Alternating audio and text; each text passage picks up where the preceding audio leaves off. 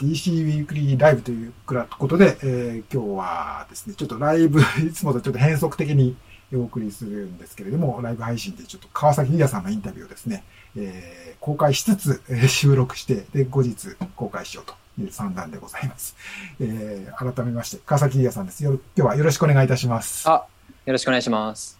はい。よろしくお願いします。えっ、ー、とですね、じゃちょっと見え方を変えさせていただいて、よでですね、あの、今日は、あ先週ですね、3月の5日、6日に、えー、行われた、熊川リバイバルトレイルですね、えー、熊本県の、この熊川の流域、えー、2019年でしたよね、えー、その台風で大きな、あ豪雨で大きな被害を受けたということからの、まあ、復興を後押しするという、こう、コンセプトで作られた大会というふうに伺ってるんですね。で、あの、この、ちょうどこの、その後コロナ禍があったりして、大会予定通りではなかったけれども、ついに開催にこぎつけたと。で、まあ、国内の中ではこの100マイル、100キロというような長い大会、非常に長いトレイルの大会少なかった中ですので、まあ、そういう意味でも大き、たくさんの、こう、ファンの方、トレイルランナーの方のですね、え、関心が集まった大会ではなかったかと思います。えというわけで、そういう、そんな、ああ、僕の顔が皆さんに見えてないんですね。お二人に見えてないですね。はい。見せます。すいません。気がついた。あの、なんか映ってなかったですよね。はい。サラリーマンの岩瀬さんしか映ってない いや、僕のあの、静止がしか映ってない。もう僕が見慣れてるんで大丈夫ですよ。あ、あ映ったっすこっちの方が話しやすい。角度があ、失礼しました。はい。覚えてますね。はい。というわけで、えー、ちょっと内輪の話でしたけれども、はい。えっと、まあそんなわけで、えー、その、まあその注目の大会に、この川崎さん、まあ、出場されて、はい、まあ、100マイル、166キロかな、あそちらの方で、まあ、優勝されたということで、ちょっとぜひお話伺おうと。で、ご一緒していただくのは、えー、いつもサンデートレイルご一緒していただいている矢崎智也さん。よろしくお願いします。よろしくお願いします。よろしくお願いします。お願いします。というわけなんですが、えー、川崎さん、あのー、まあ、そうですね。最近だと、あの、イズトレイルジャーニーとかでも素晴らしい走り見せられた見せていただいた後だったんですけれども、今、先週はいかがでしたか？したまあ、100マイル、100マイル完走っていうのは初めてなのかな？完走は初めてです。ですよね。はい。はい。100マイル自体は2回目ですね、チャレンジは。そうですね。はい。あの、UTMF2019 年の時の UTMF。はい。そうですね。雪で、ちょっと、ね、途中でコンディション非常に厳しかった年でしたけれども。いかがですか？その、あのまあ、初めての100マイルで初めて開催されるレース。まあ、あの、川崎さんは、こう、あの、五島列島ご出身だから、まあ、熊本ではないけど、まあ、近くのこの九州っていう場所の、この縁も感じ、友達とかね、ランナー仲間もたくさんいらっしゃるところだと思うので、そういう意味では、こう、いろんな思い入れがあって、こう、選手が望まれたんじゃないかなと思いましたけれども、思うような話になりましたか、はい、はい、あの、大会開催が決まってから、あの、お声掛けいただいて、で自分としてもあの 100, 100マイル完走初めての完走がその熊川がいいなと思ってましたので、まあ、大会に参加できて無事に完走できてよかったなと思いますでそれもやっぱりこう選手スタッフボランティアですね皆さんこう知り合いが多くてとても励まされながらやっと完走できたなっていう感じです。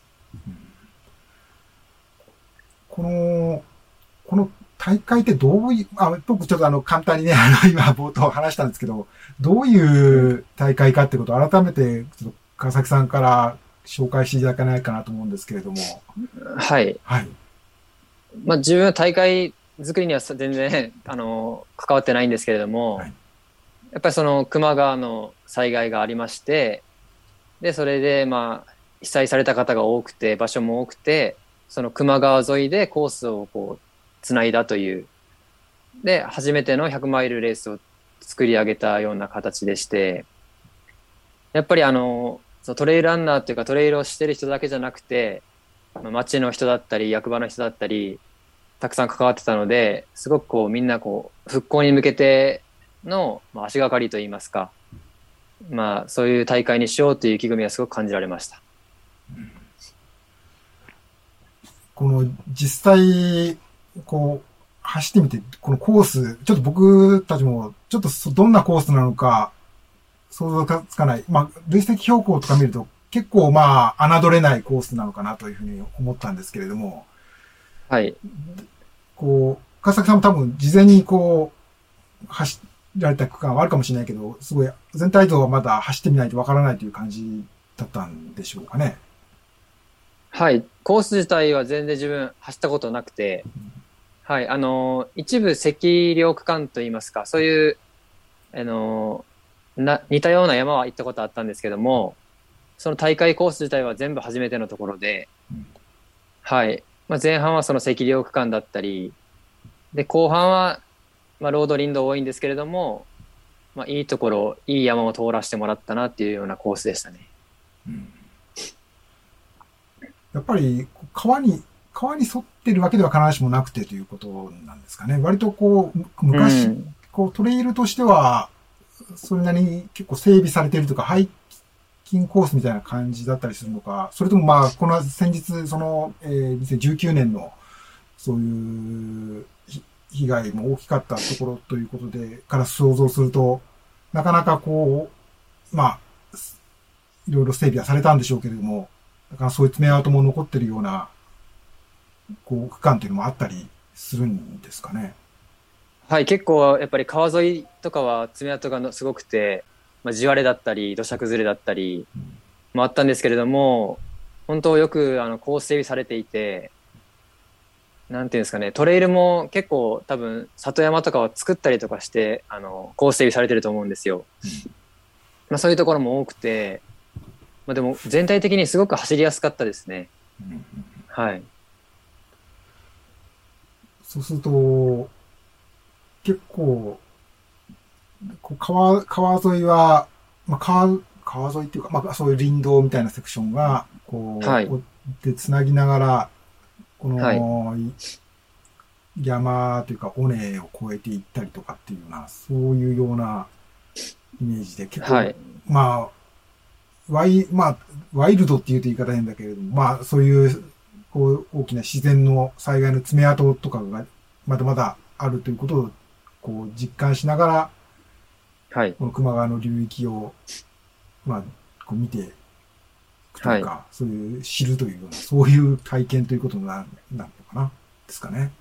そうですね。やっぱ林道、どうしてもやっぱりロードと林道が多くなってつなぐのは仕方ないと思うんですけれども、うん、まあ、つなぎながら山を越えて、そうですね、川沿いの、その、まあ、被災状況も見ながらといいますか。うん、で、最後は、あの、球磨川の河口まで、あの、見したいということで、うん、結構か、河川敷を大回りするんですね。うんうん。はい、そこ。八代市になるんですかね、そのえっ、ー、と、はい、八代市の、まあ、日名具温泉まで行くんですけども、うんうん、ラスト15キロぐらいはずっと河川敷の平地なんですけれども、うん、川沿いをずっと走るというようなラスト、うん、ラストのゴールのコースで、うん、はい。まあ、そうですね。長い球磨川沿いをずっと走ってきたなという感じのコースですね。なるほど。はい。この、そうすると、結構、走、全体として言うと、川崎さんにとってみると、はい。走れる区間、走りやすい区間が多いような印象っていうことになるんですかね。そうですはい。えー、まあ、ロード林道はもちろん走れるんですけど、一つ山に入ると結構パンチのあると言いますか。うん、まあ、走れない傾斜の山が結構多くて、あまあ、まあ、メリハリがあるコースでしたね。山は走れず、ロード林道は走れる、走らされるというか。なるほど。はい、そのような結構、一気に標高を稼ぐような山が多かったです。ああ、なるほど。やっぱその、そういう登りっていうのは、はい。結構まあ、それだけ急だと、まあ、必ずしもなんか、整備というか、なかなか、うん、あのー、進むセクションとか、まあ整備はされてるとは言っても、結構こう、ちょっと気をつけて進まないと迷うような感じもあったりっていうぐらいワイルドな感じっていうことなんですかね。まあうん、そうですね、はい。まあ、迷う、迷うといえば、やっぱり最初の赤稜区間の山は、あの、倒木だったり苔が多くて、結構分かりづらいんですよね。うん、まあ、普通の天気いい日でも結構迷いそうなあのトレイルなんですけども、うん、結構その区間はコース整備がしっかりされていて、うんちょっとガスったりとか交差だったりで見えにくかったんですけども、うん、それでも走りやすかったりして、うん、でそのパンチのある山とかはあのまあ、わかり、わかりますね。わかるんですけども、結構、急登が多かったですね。うん、はい。なるほど。このコースになったところの球磨川沿いが結構やっぱり、はい、まあ、災害の爪痕っていうところ多いと思うんですけど、うん、山の中っていうのもやっぱりそれ同じように感じるような場面ってありますか？あ山の中は綺麗なトレイルっていうイメージでしたね、うん、そんな災害の爪痕とかはやっぱり川沿いが広かったのかなと。思う、そうなんですね。はい、ね、その今言ってたようなコースプロファイル見るとね、うん、あの100えっ、ー、といくつでしたっけ？172キロ。172キロですか？うん、で、はい、9000ぐらいですよね。9300。こが。でもみんな GPS では8000ぐらいでしたね。多い人で。うんうん、それにしても100マイルの中だと、だいぶね、あの、プロファイル的には、あの、ハードな、相当ハードな部類にはなるのかなと思うけど、ね、特に、うん、反面、ね、走れる区間もあるっていうところでいうと、はい、逆に山の区間のハードさっていうのは相当な あの全体の中だとフラットとあの高低差のある部分とのギャップっていうのは多いのかなっていうのを感じたんですけど特にあの前半の すごくないですか山。あこの前半のパート、ね、コースプロファイルを見ても、前半にこう大きな上り集中してるっていう感じなのかな？こう山のセクションが集中してるっていうイメージなのかなと思ったんですけど。そうですね。最初の上りはこれ林道なんですよね、ほとんど。うん、はい。で、まあ、ちょっとトレイル挟んで下りながら、そこから、まあ、林道とトレイルで赤涼区間に入っていくっていうイメージですね。で、赤涼区間は結構ずっとアップダウンが連続して、結構ボディーブローのようにきついんですけど、うん、はい。で、そ、赤涼区間を抜けると、えっ、ー、と、A3 ですかね、高野体育館。はい。はい。その辺が結構川沿いの、まあ、被災状況がひどいとこが結構見られたコースで、うん、そっからの一山は、これロードで登るんですよ。野系星登山口まで。うん、このロードの11キロぐらいの上りが結構パンチがあるというか、結構、結構ここで差がつくんじゃないかなっていうような傾斜のロードでしたね、はい、ここは。はい。まあ、特にその、ね、トップ選手たちレースするとなると、そういったあの、うん、走れるけどきつい傾斜っていうのはね、なかなか100マイルだと嫌なところなのかなと思うんですよね。うん、確かに今回は自分もその足を持たせるイメージで、うん、無理しないようにと思ったんですけど、やっぱり走ってしまうんで、うん、うまくこう歩きと切り替えながら、はい、はい。うん、やってたんですけど、難しいですよね、その切り替えが。確かに、まあ、山だとね、前後人が見えず、ね、自分のペースである程度いけたりするかもしれないけど、ね、ロード区間となると、ね、ある程度見通しよかったら、ね、そう、前も後ろになったり。なんかロードの上りってなんか、歩いちゃいけないじゃないけど、うん、歩けないっていうあれも、はいはい、変なプライドもあるし、うん、そこの、はい、見極めというか、はい、体と相談しながらというか、うん、うん、はい。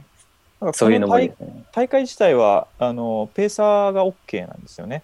ペーサー OK でね。A、A3 からペーサーが。はい。はい、まあ、ペーサーも110キロあるんで長いんだけど。ね、そうですよね。110キロもあるんだ。そう、110キロ、すごいですよね。なんか大体。珍しいぐらい長いですね、なんかね。長いですよね。で今回は7、8人言ってましたかね、ペーサーがついた方が。あ、あはい、少なかったみたいです、ね、ほとんどみんなソロで走って。はい、そんな感じで。それだけ走れる人はみんなレース出たい、出ちゃいますよね。確かに確かに、そう、そうなっちゃいますよね。100キロって一カテゴリーね、ありますからね。はいはい。うん、大体100キロ過ぎたあたりでペーサーっていう大会が多いと思うんだけど、ね、60キロから始まるっていうのは、ね、デポの区間も確か60キロのあたりだったんですけど、それでいうと、ね、その前半っていう部類がこの60キロ終わったところで一旦仕切ってるのかなと思うと、後半に100キロ残ってるって考えると結構な 長い距離、ね、そうですね。結構コースプロファイル的には長い後半が長いような、うん、でもなんか体力のな使い方というかあので言うとちょうど半分半分なのかなっていう感じでしたね。終わってみれば。えー、うん、なんかそこまでが結構やっぱ山が山が多いトレイルが多い区間だったので、うん、はい、結構一山越えてきたっていう。でそれ以降は結構ロードと林道が多めだからまあはい、まあ、走らされるけどっていうはい。半々な感じの自分的にはですね、うん、イメージでしたね。だんだんこの九州赤量のを含むような区間は、うん、多分山深いセクションだから結構人里、はい、人の気配感じないような雰囲気もあるのかもしれないし、うん、まあ一方で川こう川を、川沿い、全部川沿いってわけじゃないけれども、山から川に沿って海へ向かうっていうコンセプトだから、やっぱり後半は少し、はい。こうだんだん人里が近づいてきて、なんか戻ってきたみたいな感覚になるんですかね。そういう。あそういう、はい、そういうコースでしたね。少しずつ道路とか、人、こう、えー、集落とか、こう、とかに、が近づいてくるっていうような感じ、そうですね。はい。ね、もう、もう A6 あたりとかはもう集落ですし、うん、はい。そうですね。そこからはもう結構町、町があって、はい、でもあの、最後の一山、このちょこんとあるんですけど、はい。ここは高岳という山で、結構そこがまたパンチある山で、はい。結構最後の最後の、まあ、ラスボス的な、はい。まあ、噂では聞いてたんですけど、全然走れないような。えー、断面図で見ると全然本当にあの、ちょっと登った見えるんだけど。いや、これ、急、急では、うん、急な感じではありますよね。なんか、急にここだけ切り立ってる、はい。なんか、登山道というか、あの、その、コースディレクターの方がコースを作ったみたいなんですけど、整備したみたいなんですけど、結構急に登らされるというか、うん、はい。で、下りは登山道を下っていくので、まあ、いいんですけど、上りはもう全部歩かないといけないような急登でしたね。うん、はい。約1.5キロぐらいかな。まあ、きつかったですね。うんどうですか全体通してあの、はい、かなりメリハリあるコースだと思うんですけど事前に何か考えてた、まあ、戦略というかペース配分と実際走ってみた中で、うん、あのそれが、ね、思う通りにいったのか、もしくはなんかこう身を任せていったのかでいうとどんな感じでしたか？身を任せた方かなと。えー、あの全然作戦とかそういうのはなくて、うん、とにかくまあもちろんその行く前の段階で出れるかどうかもわからない状況はずっと続いてて、うん。うん、まあ、実際正直こう100マイルに対する準備っていうのが全然できてない状態で行ったので、うん、まあ、完走したいなっていうのがまず一番にあって、まあ、それはその完走できるペースでずっと自分の中で行こうと決めてたので、まあ、マイペースでひたすら行ったんですけど、まあ、あのー、100キロ過ぎてやっぱりこう足が痛くなってきたりとかして、まあ、予定してたペースよりは後半遅れたんですけども、トータルで見ると、まあ、速いペースでいけたのかなという感じです。はい。どうですか？大きなトラブルとかはなかったですか？大きなトラブルはないけど、やっぱり両膝が痛くなっちゃって100キロ過ぎて。はい。はい。はい。もう、その膝痛との戦いだったね、後半はずっと。はい。それはやっぱりコースのが厳しい、まあ、走れるセクションつい力が入るか、ああんまそういうそういうことじゃなくて、まあ、ちょっと疲労が溜まってたということなんですかね。どうなんですかね、やっぱり、うん、ひ疲労ですかね、まあ、筋疲労とかもあるんですかね。うん、でも、その痛みが止まると痛いけど、走ると消えていくような痛みだったので、逆に止まらずに動き続けようというのでよかったかもしれないですね。ずずっと走り続けたっていうはい。はい。まあ、ダメージは相当きてますけど。うんいやロードっていうのもなかなか、ね、あの膝には負担大きいのかなと思うので。ああ、そうですね。やっぱロードと林道が多かった分、こうね、走るあれが膝に来てるのかなっていう感じですけど。それでいうと、下りの区間っていうのも、あの林道なり、そのロードが多いんですか？そうですね。全体的に、ロードと林道で下ったのも多かったのかなと。はい。途中も結構、ロードと林道で下りが多かったし、はい。はい。まあ、その高野体育館までの A3 までのコースも林道とロードで結構下って10キロが下っていくんですけど、うん、そこも結構なペースで下ったので多分そういうダメージが来たのかなと後半確かに、確かに。ねううん。その辺のペース配分とかは難しそうですね。特に、まあ、うん初めての大会だから、何かね、あの、指標になる数字もないだろうし、そうそうそう。もう、ね、動くままにいっちゃったので、はい。はい。後半ダメージが、っていう。あの、おそらくトップ選手いくらか並んだりしながらっていう場面もあったと思うんですけど、周りの選手はどうでしたか、反応。コースに対するものとか。うん、一緒にいたのは、最初の20キロぐらい、うん。あの、小林誠二さんと一緒にいたんですけど、はい。その中でも、誠二さんと二人で、そんな速くないよね、的な会話をしながら言ってた、言ってたので、自分としては結構抑えて入ったんですけど、みんなもっと抑えてたんですかね。うん。だから、もう20キロぐらいからはずっと自分一人旅だったので、うんあの、大会中は全然会話とかはしなかったんですけど。じゃあもう、もう独走で。そうですね、後ろとの差も分からず、はい、はい。まあ、息吹見ようかなと思ったんですけど、もう息吹を見らずにずっと行ってたので、ううん。ん、じゃあそのペースがいいかどうかも本当に全然分からずというか、もう自分の感覚のまま動き続けたって感じなのかな。そうそうそうそう、ずっともう差が分からず、はい、はい。そんな、とりあえず自分のペースで行こうという。川崎さんが走ったこの、この、熊川コース100 100 166キロ、100マイルの方は、はい。えっと、深夜のスタートなんですか？あ、朝、えっと、朝4時スタートですね。あ朝4時なんですか？はいはい。あーじゃあ、まあ、走り始めは、ちょっと、まだ暗いけど、とはいいうような感じで、そうですねぐ明るくなってくるというような。はい、3時間ぐらい暗くて、朝のうん。ですね。で、また夜に入るという。夜中にゴールしたんですけど。うんうんうん。そうですね。そうすると、まあ、スタート直後、まあ、そこ明るく、まあ、一番、そうそう、こう、山深いセクションは明るいうちにみんな越えられるようなという、そういうような、こう、デザインとか、うんそういう設計になってるんですかね。うん。そうですね、はい。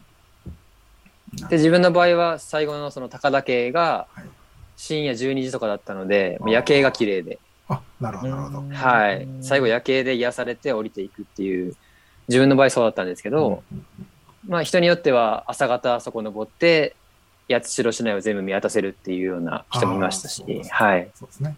この、はい、そういうま。さに球磨川の、こう、河口に広がってる八代の、はい、そうです、そうです。ね。うんはい。ちなみに感染されている方っていうのは、あの感染っていうのは応援、あの、はいはい。来てくれてる方っていうのはいましたか？いや、応援はほとんどいなくて、うん。あれですね、地元のその住んでる方、うん。はい、はい。それこそあの水上村スタートだったんですけど、朝4時なんですけども、ううん。結構みんな起きて応援してくれてて、そう。はい、おばあちゃんとか家の中からこう応援してくれて、えー。なんかもうおはよ、おはようございますみたいな感じでずっと最初行ったんですけど、ううん。ん。す、すごいなと思って、やっぱりその、うん。はい、地域の方のやっぱり理解もあったのかなっていうような、受けあのん大会することそのものも受け入れてくれていたりとか、うん。はい、うん。そういうイメージイメージでしたね。そのところどころその集落に降り降りたりするんですけど、そそこでも、はい結構応援してくれてる人がいて、家の中からとか、うん。はい。でなんかあの九州全体あのコミュニティがねトレイルランニングはすごいしっかりあって、アットホームなイメージがあるんだけど、うん、うん。去年球磨川がやるやらないの時にやっぱりあの、うん。ち地域のためにとってもやる大会だからそういう意味はい。で延期しますっていう判断したのは、うん。あなんかいいなと思ったんだけど、うん。ね、やっぱりそれがいい形でこう受け入れてもらえるっていうのはね、うん、今うん年本当開催できたことがやっぱ良かったですね。本当そうですね。こういう状況でもね、こうやって理解が開催してくれてう、うんんで、またあの、各映像とかウォーターセッションにいるスタッフもすごい温かくて、みんな。うんで、自分の場合結構試合がところどころいたんで、うんううんんはい、もうすごいこう元気もらいながらずっと進めたんですよね。うんうん、だから良かったなと、はい。思って確か、ますねこ。の大会の主催にも、その、コースになってる、うん。えー水上村、あ五日はい。村、山村、八代市、それぞれの自治体から教育委、うん。教育委員会のこう市の職市あそれぞれの市町村の職員の方も、まあ、か加わってらっしゃるような感じだったので、なんかやっぱりその、そういう地元、まあ非常にこう、大変な時期だとは思うんですね。まあコロナのこともあるし、うん。まあもちろんその、うん。自然の災害とかも、まあまだまだこれから直していかないといけないこと、こうね、あの、あるとは思うんですけど、そういう中でやっぱり、こう人がもっといろんな人に来てもらえるようにっていう意気込みというか、うん。うん。まあその主催されたね、このトラックセッションの皆さんも、あそこ まあ大変だと思うんですけど、そういう、こういろんな方がこう支援してくださってっていうことでね、うん。あの、多分おおじいちゃんおばあちゃん見てくださったの。も地元でこうこんなのあるからぜひぜひという話が、こう、うん。ね、あの草の根でこう広げてくださった方たちが多分いいるんだろうなという思って、まあ、ねうん。そういう意味で第1回、ちょっとこうね、予定よりはこう少し遅れながらも開催無事にこぎつけたというのは素晴らしい一つ、トレイルランニングが、まあ、何かのお役に立つというか、このコミュニティのお役に立つということにもなったのかなと、こう思うんですけど、多分その辺はまたね、うんあの、おいおいいろんな方が、まあ、笠木さん含めいろんな話をね、う語ってくだん。さるんじゃないかなと思うんですけれども。うん。はいはい。そうですね。まあ、あのーまあ、ところで、まあ、その、まあ、川崎さん自身もね、あのーまあ、日本を代表するトレイルランナーの一人ということでですね、まあ、今シーズン、これから、あの、活躍が楽しみなところというところあると思うんですけれども、えーまあ、このシーズンのもう始まりのこの3月の100マイル。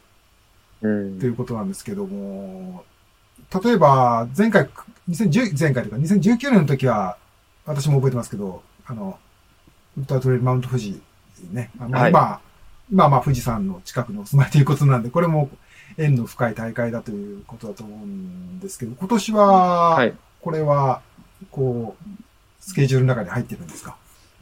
あ、入ってます。お、なるほど。今のところ出る予定でいるんですけどお、そうですね。100, はいマ100マイルの方100、100マイルの方に。はい。この、今回の、このはい熊、熊川の経験も結構活かせそうな感じというか、かなりま学びはあった感うじですか？ん。そうですね。まあ、体勢というか、こういう感じなんだなっていうのは体で感じてるので、うんただこの今痛めちゃってる膝が治ってくれればの話なんですけども、うんはい。まあ、しっかりリカバリー治療してうん間に合わせたいなと何としても間に合わせたいなって思ってますけど。なるほど。はい。ちょっとね、まあそこが少しうん。気がかりなところですけれども、まああまり無理がない。はい。まあけど、はい先は長いと思うんですよね。なんか、あの、はい。ないようにしてもちろん、あれですよね、あの、UTMF までの間隔が、で、短いっていうのは、もちろん承知の上でだと思うんですけど、それでもやっぱりうんうん、球磨川っていう大会があるから、あの、はい。ね九州初でっていうところで、それも選んだというような理解で合ってる。んですもちろん、もちろん、その、なるほど。その通りで、はい。うん。初がやっぱり九州が良かったなっていうのがあって、うんうんまあやっぱりリカバリー短いってみんな、ね、やっぱり思ってるし言うと思うんですけど、うん。まあ自分の中では1ヶ月半あればいけるかなっていう、すごい。な。まあそういう、なんか、はい、そういう感じもあったので、うん。うんまあ走ってみないと分かんないかなっていう中で、まあうん。そうですね。やっぱでも膝痛くなってからはちょっと葛藤もありましたけど、うん。でもやっぱり、ここちょっと走れなくなってもいいから完走したいなっていうのを買っちゃったんで、うん。うん、ちょっと体をちょっと壊しちゃったけど、はい完走したかったんで、まあ、はい。それはそれでいいと思ってますけうんど。うん。どうですか？そこ完走した瞬間の気持ちってど,、どんなところでした？なんか嬉しさなのか、うーんいや、ついに完走できたっていうところなのか、いや、嬉しかったですね。ちょっと、うん。なんか泣きそうな感じでした、自分で。うん、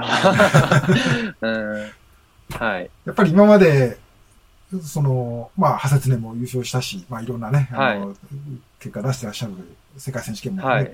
ありましたけれども、やっぱこのはい。100マイルってやっぱじ時間的にも距離的にも長い分は、やっぱりちょっとなんか、うん、違うところってああったりするんですか？な、どうなんなんでしょうね。まあ、もちろん達成感はあるんですけど、なんかそれプラス何何かがこう、あるような感じだったんですよ、自分の中で。はい。まあ、感動というか、いろんなこう感情が混ざったような、うん、まあ、達成感を超えた達成感みたいな、なんていうんですか。うまく伝えれないですけど、まあ、なんかすごい、僕ううんん、他の大会で得るものとも違いましたか？ゴールした瞬間のっていうのは。ち、まあ、似た感じは似た感じなんですけど、やっぱりその、まあ、自分が痛みをこらえてはい。完走したっていうのはあるかもしれないですけど、ちょっと違った感情も入ってたなっていうゴールだったんで。はい。なんかうまく言葉にできないけど、うんうん、なんかか100マイル完走した人ならわ分かってくれるかなっていうような感情ですね。うんはい。うん。まあ、あとはあの、まあ、19年の UTMF があって、うん去年は、ね、流れてしまったしっていううので、んなかなかあのチャンスもそう多くないじゃないですか100万はいはい回出られるはいはいっていうのが。そうですね。うんうん。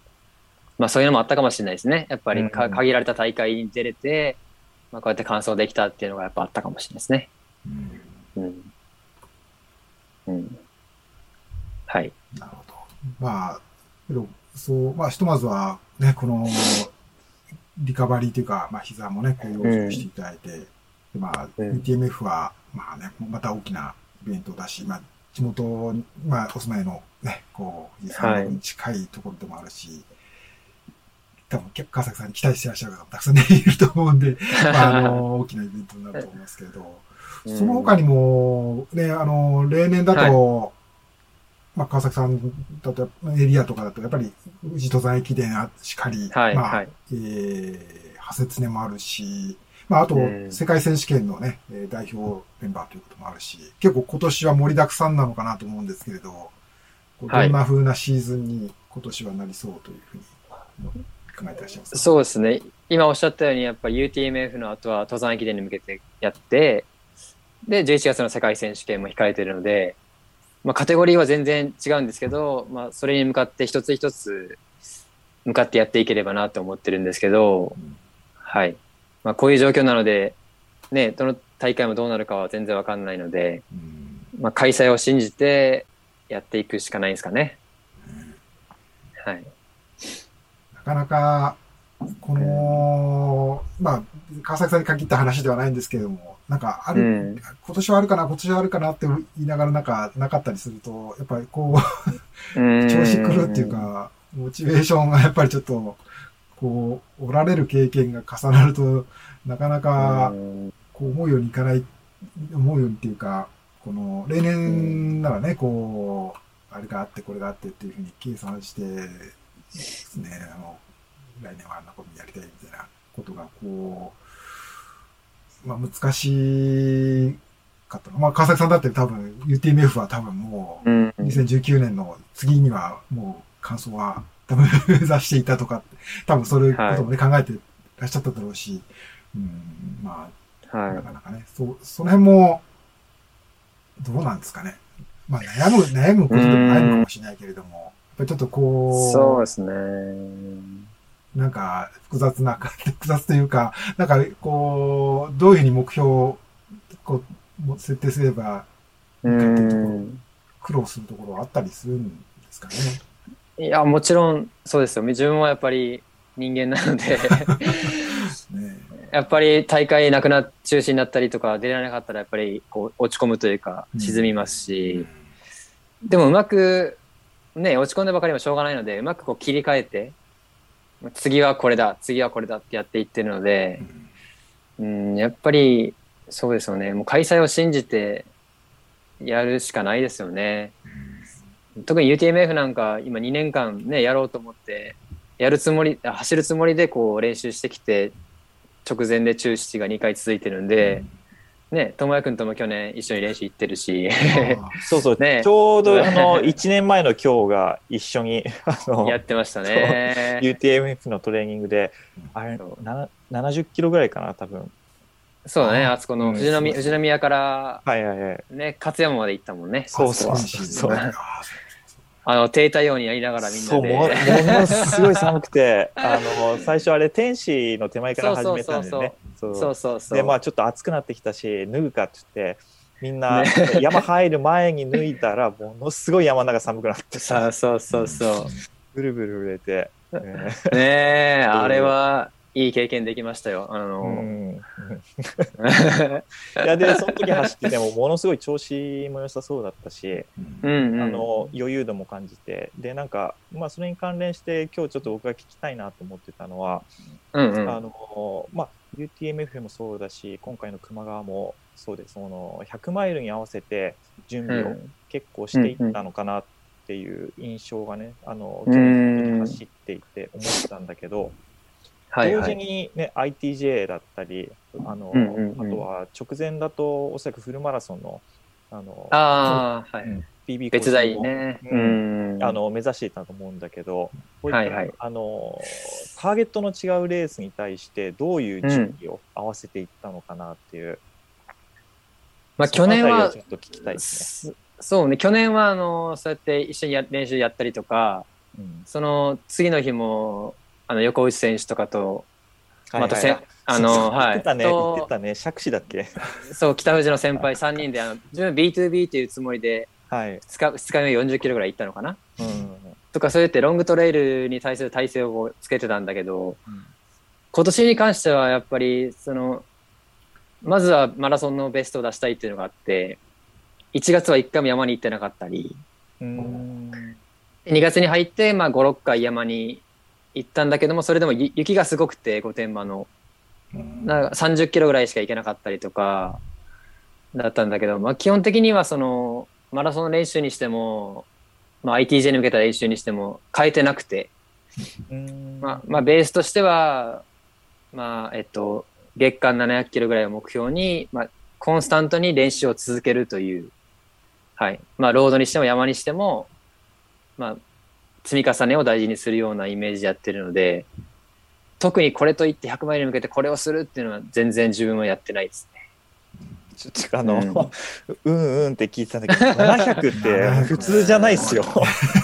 すごい。いやいやいや、はいコンスタントにそれ積んでいく距離じゃない気がするんだけど、そこがすごいな。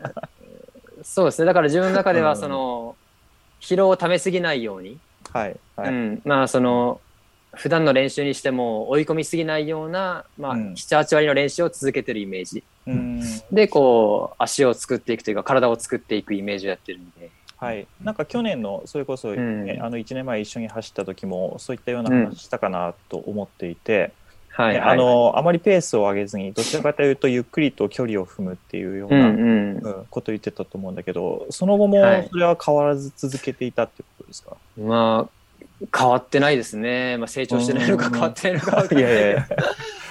まあでもやっぱり一番は怪我しないでこう継続して練習することが大事かなって思ってるので、うん。うん。まあ、その月間走行距離にこらこだわってるわけじゃないけども、はい。まあ、そのぐらいは目安にこう練習を積み、積んでいきたいなっていうのがあって。なるほどなるほど。それは、あうのん100マイル完走っていうものが意識であったからかな、うんうん。なのかもしくはあのもっと前から基本がそういう練習だったかっていうとどっちなんですか？いやもともとはもっと少なかったですね。600キロとかだったんでやっぱりその100マイル意識させてからは、うん。まあ普段のジョグの時間を増やしたりとか、うんはい。まあ、自分の場、うん、そうスパッと終わる練習じゃなくてこう、うん。まあ泥臭い練習って言ったらあれなのかな、うん。そういうじっくりじっくりでやっていく練習を続けてきたので、じゃあ強度を落として、まあ、時間を伸ばしたっていうような感じですかね。そうそうそうそういう感じですね。うん。うん。その効果ってどうですか？走ってて。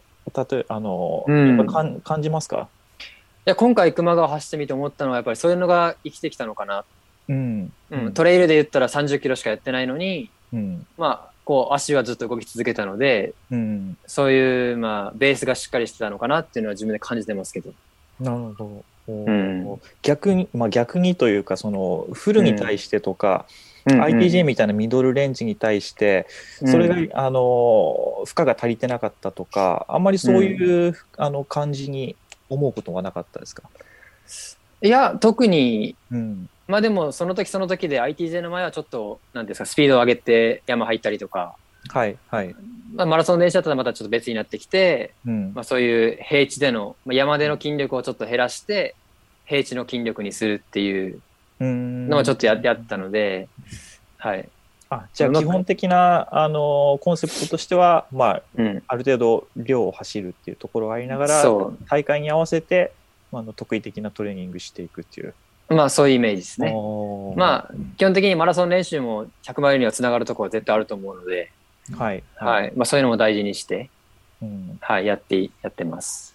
いやなんかうん。岩さんなんかこれさらっと聞いてますけどうん。すごいですよねやっぱり。い やいや。100マイルやりながらその距離にも合わせていくって、うん。うん。なかなか、ね、うん、僕もちょっとそういうトレーニングの、あの、セオリーというか、なかなか、まあ、そんな詳しいわけじゃないんですけれども、ね、どうなんでしょうね。なかなか、まあ、みそういうことを考え、ね、悩んでる人は多分、悩むっていうか、同じように、こう、いろんな目標を持って、それにどう取り組むかっていうことを考えてる人は多いと思うので、まあ、なかなかけど、川崎さんの真似ができる人もそんなにいないという気はしました。いやいやいや、聞いてみて思ったけど。そうですよね、本当に。うん、多分トレーニングって人それぞれあると思うので、うん、やっぱ一番はあれじゃないですか、自分、やっぱ自分が、こうね、やってることが正しいと思って、やり続けることが大事なんじゃないかなと思うんですけど、うん。うん、絶対正解なわけじゃないので、うね、うん、やっぱり自分が正解と思うや練習をややった方がいいと思いますよ。うん。うん。はい。そうですよね。うん、けど、やっぱり、まあ、僕も、なんか、そこに、あの、なんかそういう専門的な知識はないんですけども、まあ、やっぱり、あの、こう、川崎さんもね、あまあ、今シーズン、今年後半に、11月に、あ11月に控えてらっしゃる世界選手権とかもあって、はい、まあ、日本でも、このスポーツで本当に世界の頂点に、こう、挑戦しようと、極めようという方もこれから出てくるという中で、まあやっぱりそういういろんなノウハウというか、経験とかを、やっぱり、こう、もっとなんかね、活かすで、こう、共有していく。まあ、か、まあ、笠井さんまだまだこれから活躍の場が多いけど、まあ、次にこう、若い人が来る人に、こう、そういう人に、こう、いろんなこと伝えていくとかね、いうことも、これから大事なことではあるのかなとはましたけどね。うん。まあ、けど、まさに、そう、はい、そういう意味でも最先端でいろいろ、こう、ね、あの、走ってる川崎さんなので、ますます、ちょっとこれからもあの、まあ、いくつかのイベント、まあ、UTF も含めて、ちょっとね、はい、あの、今年も節目節目にお話聞く機会があると思うので、楽しみにしてます。はい。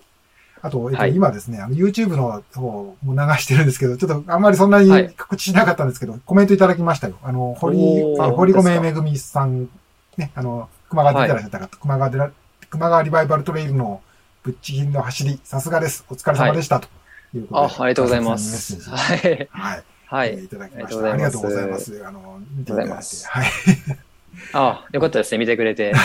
そうですまあ、あの、すみません。あの、結構、あの、まあ、今のところ配信も順調に流れてるようなので、まあ、こういうのが、軌道に乗ったらまたちょっと、あの、はい、ライブのね、あの、こういうチャットでいたりとかいうようなこともできたら面白いかなと思ってるんで、はい。あの、すね、今日はちょっと、あの、お付き合いいただきましたけど、まあ、これはあの、収録ですので、また後日、えー、はい。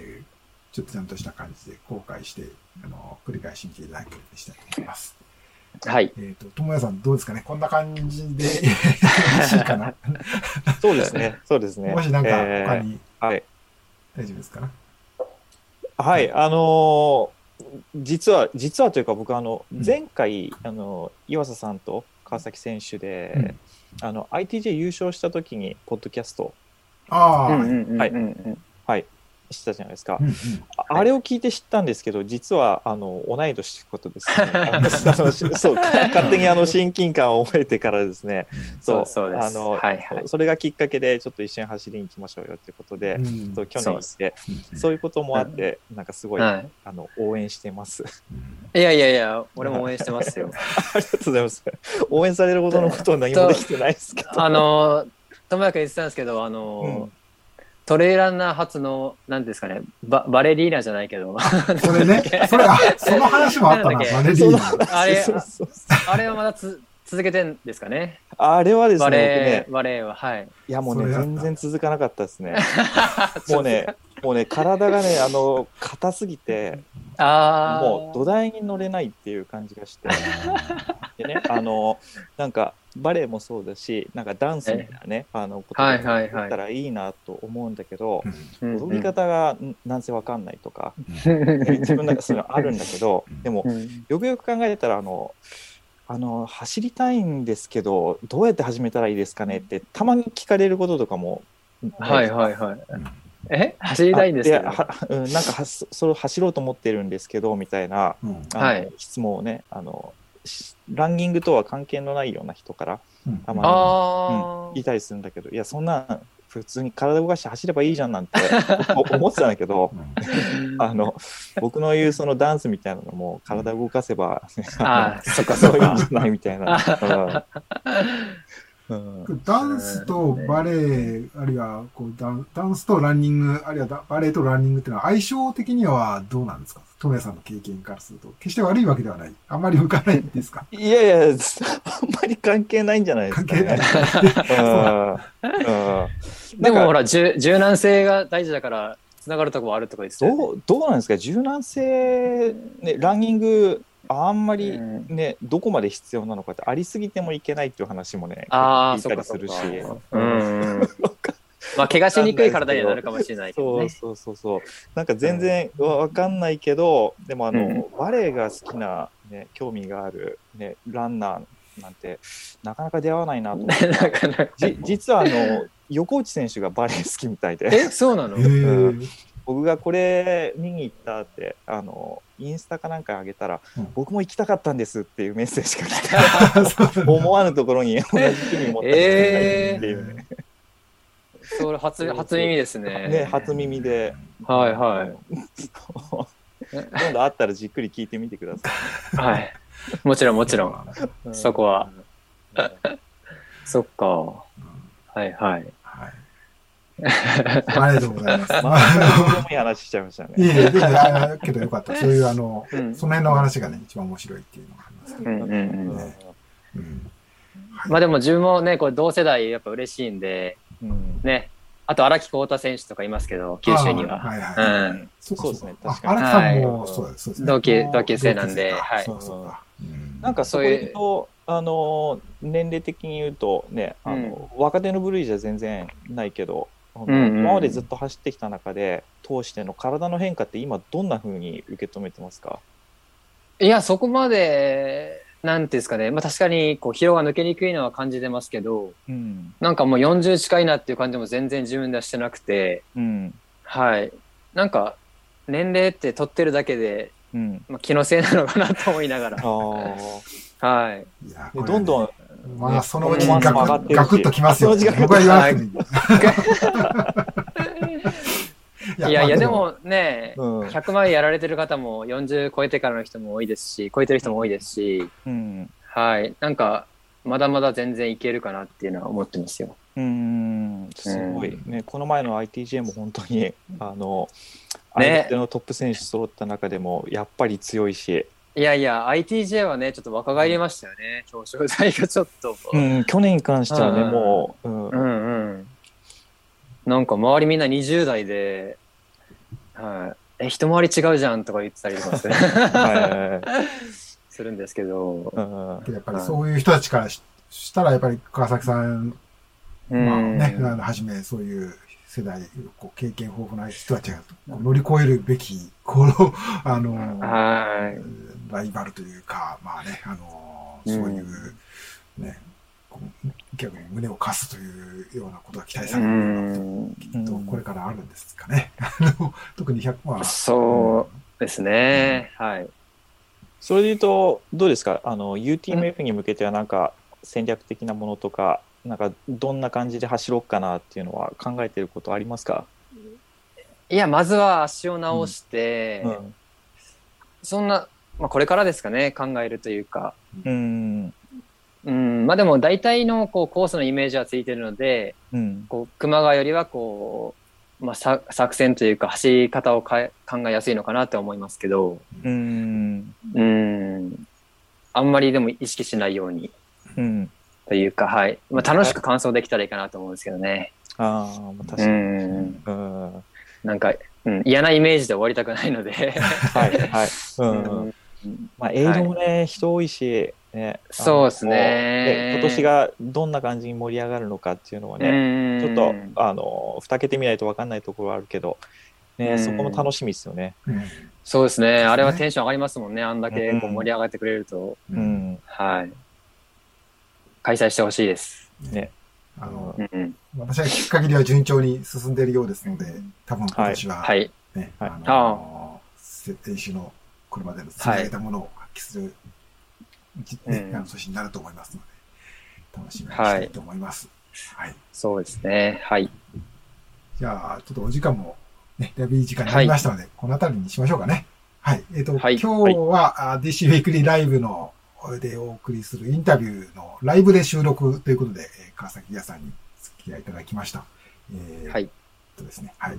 そういうわけで、えっと、まあ、この、まあ、またね、ライブ配信やったりとかもしたいと思ってますので、ぜひいろんな方に見ていただけると、だと思います。もし、今、ライブ配信見ていただいている方で、前半見逃したという方は、あの、来週の、あの、できれば明日、まあ、前半のうちには、あこの、もう一回動画にして YouTube で公開したりとか、あるいはポッドキャストとかで公開したいと思ってますので、えー、お聞き逃しになった方は、ちょっと最初からまた、そちらで聞いて、聞けるようにしたいと思ってますので、ぜひ、えー、聞いていただければと思います。